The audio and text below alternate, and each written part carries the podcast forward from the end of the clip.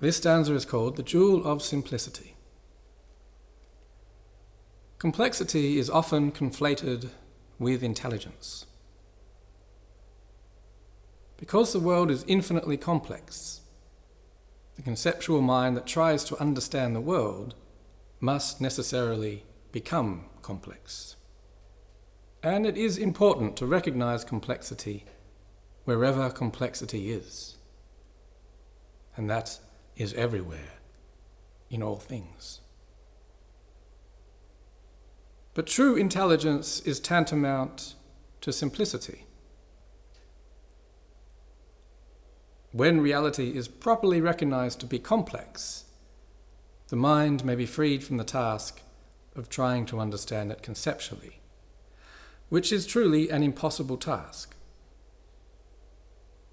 And giving up on impossible things grants the way to simplicity.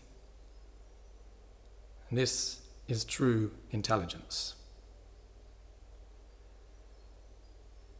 Simplicity is synonymous with clarity, elegance, and precision.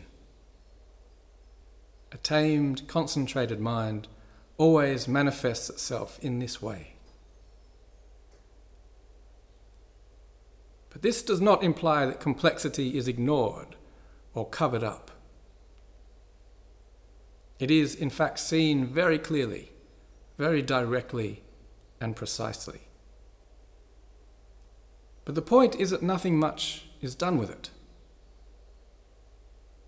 It is not grasped by the mind and turned into a complex conceptual symbolic order. It is not turned into theory. It is just seen and recognized and then put down. This is a way of simplicity.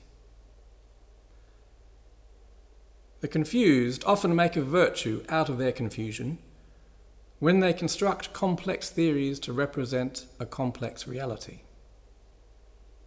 And the intelligent always poke deep holes in such ventures. Because they understand that all theories inevitably contain holes, and that the holes may even be more important than the theory itself.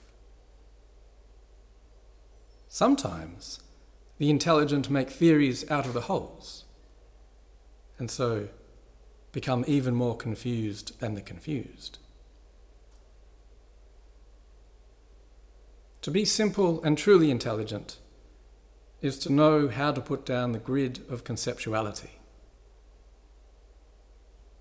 And this is a profound delight the Prajna Paramita, mother of the Buddhas.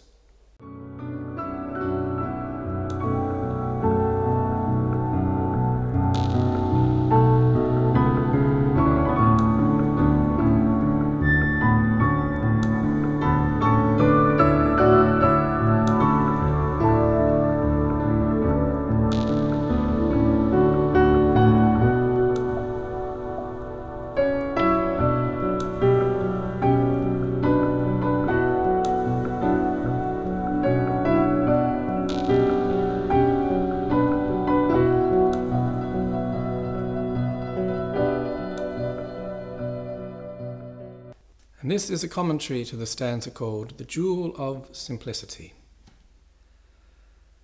So, this stanza speaks to a theme which is very central in many contemplative traditions, and especially central in the tradition that I am most familiar with, which is the Madhyamika, or middle way school of Mahayana Buddhism. And the theme is about the relationship between conceptual or theoretical thinking and reality itself. The Madhyamika tradition is relentlessly insistent that conceptual thinking or theory can never take you into the heart of reality itself. In fact, it may be the very thing which prevents a person from truly encountering reality. And the crisp reasoning of the Madhyamika is very hard to refute. In essence, it's saying that no matter which part of reality you look into, what you always find is overwhelming complexity. And the reason everything is so complex is because everything in reality is interdependent.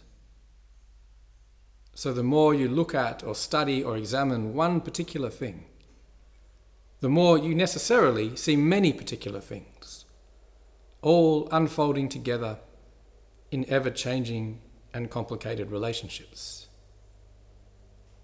So basically, no matter what you theorize about, you're always led to infinite regress.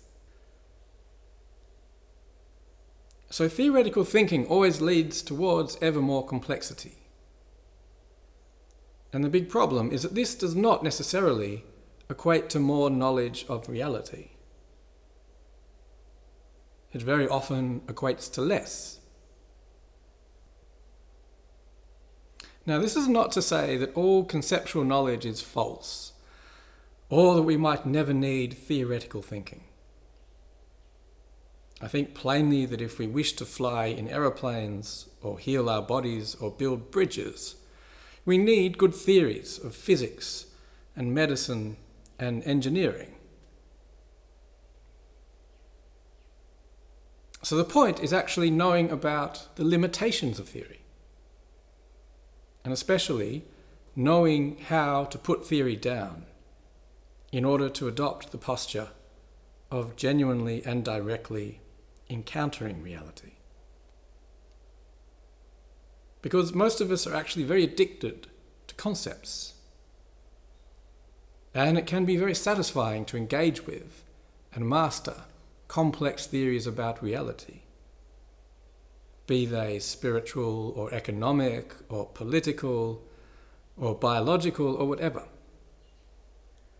But as the stanza says, true intelligence lies beyond conceptual thinking. True intelligence arises out of the tamed, concentrated, clear, and precise mind of simplicity.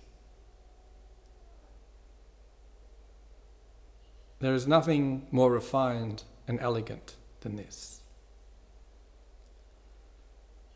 This is a sharpness of the sword of Prajna, perfecting its gaze into the dependent co arising of all things, even itself.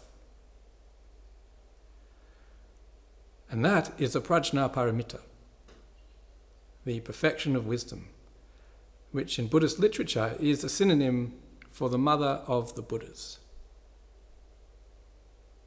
A mother because it is precisely this which gives birth to the awakened mind.